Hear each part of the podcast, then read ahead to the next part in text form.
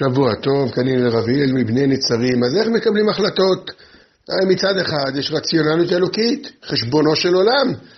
אז זהו, זהו, זה מה שהרב אומר, אז כולנו אותו דבר, זה לא יכול להיות. ולו רק טכנית זה לא יכול להיות. כמובן, אני לא מדבר על שאלות בהלכה ספציפית, בשר וחלב, כמובן. אלא שאלות של הדרך, אני אקח את הדוגמה הקלאסית, להתגייס או לא להתגייס, כן? זוכרים את ההתלבטות האינסופית הזאת בישיבה? ללמוד, להתגייס, כמה להתגייס, מתי להתגייס, כמה ללמוד, החלטה התלבטות רגילה. איך אני מקבל את ההחלטה? הרבה פעמים אני נתקל באמירה, אני לא יודע מה להחליט, אני לא יודע. אין דבר כזה לא יודע.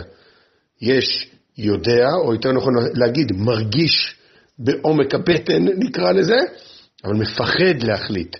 עכשיו, למה יש את הפחד להחליט? אני חושב שזה נובע מאיזושהי אי בהירות בשיקולי ההחלטה, שאותם אני רוצה לפרוס לפניכם, איזושהי סכמה של קבלת החלטות. כמו שראינו בפרק הזה, הדבר הכי מסוכן נקרא לזה, הכי נצרך לחשבון הנפש הכללי של הדרכים, זה לחשבן חשבונו של עולם, מה שקראתי הרציונליות האלוקית. בשביל זה צריך ללכת לתלמידי חכמים, לברר את דעתם. זה לא צריך תלמיד חכם שמכיר אותך, זה בכלל לא משנה הוא יודע מי אתה, זו שאלה עקרונית. האם ישיבה וצבא הולכים ביחד? כלומר, האם אולי צריך ללמוד רק בישיבה, או אסור ללמוד בישיבה, צריך ללכת לצבא? או יותר מדויק, האם האם לימוד בישיבה פוטר אותך מצבא, פוטר אותך משלוש שנים, אפשר לדחות עד בלי סוף? כן, שזה, זה, זה, זאת שאלה הלכתית, זאת לפני השאלה מה אני צריך לעשות, מה, מה אני אחליט. קודם כל, האם בכלל יש שאלה, ואם הרב יגיד, אתה בכלל לומד בישיבה חרדית, והרב אומר, אסור לעשות צבא בכלל, אז אין שאלה בכלל. אז לא פלא שאתה לא יודע מה להחליט, כי באמת אין שאלה. אז, אבל, אבל ב, ב, ב, בשלב הזה, הרבה פעמים, נופל בכלל הספק, ואולי הפוך. אולי יגיד לך הרב, ודאי שצריך לעשות צבא, זה בכלל לא שאלה. נו, אז מה השאלה? אז קודם כל נברר מה הרציונליות האלוקית. ברור, קר, אובייקטיבי, באומץ גדול, לברר סוגיה. מה היסודות של הדבר? בצבא וישיבה זה קל, כי את זה כבר עברתם. הבעיה זה שאלות חדשות, איזה תלמוד תורה לשלוח, האם לשלוח תלמוד תורה, ישיבה קטנה, לישיבה תיכונית, אה, לא, אנחנו, לא, אין לנו כוח. לא, לברר מה הסוגיה, בנחת, מה המבט חשבונו של עולם.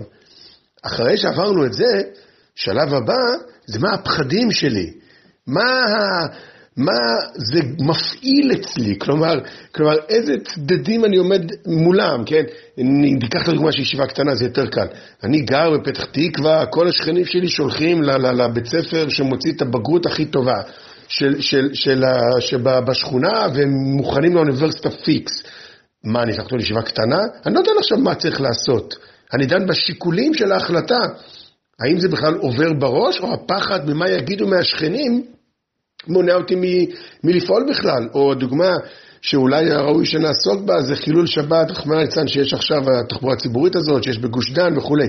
האם אתה מעז במקום העבודה בכלל להגיד משהו? האם אתה בכלל מעז לברר את הסוגיה שאולי זה לא טוב וזה הרס המדינה היהודית וצריך לצעוק על זה? או שאתה אומר, לא נעים, מפחיד, אני מתבייש. זה אולי השלב הכי קשה.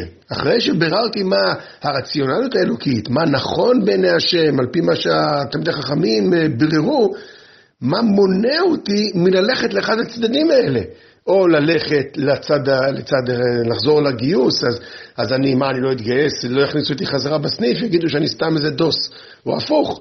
אם אני גר במקום שכולם דוסים, מה, אני אעזוב את הישיבה בשנה הראשונה, עוד לא למדתי כמה שנים, אז יגידו שאני חילוני, מובן. אחרי שני השלבים האלה, האובייקטיבי והסובייקטיבי, שעושים אותם טוב, נטיית הלב צפה.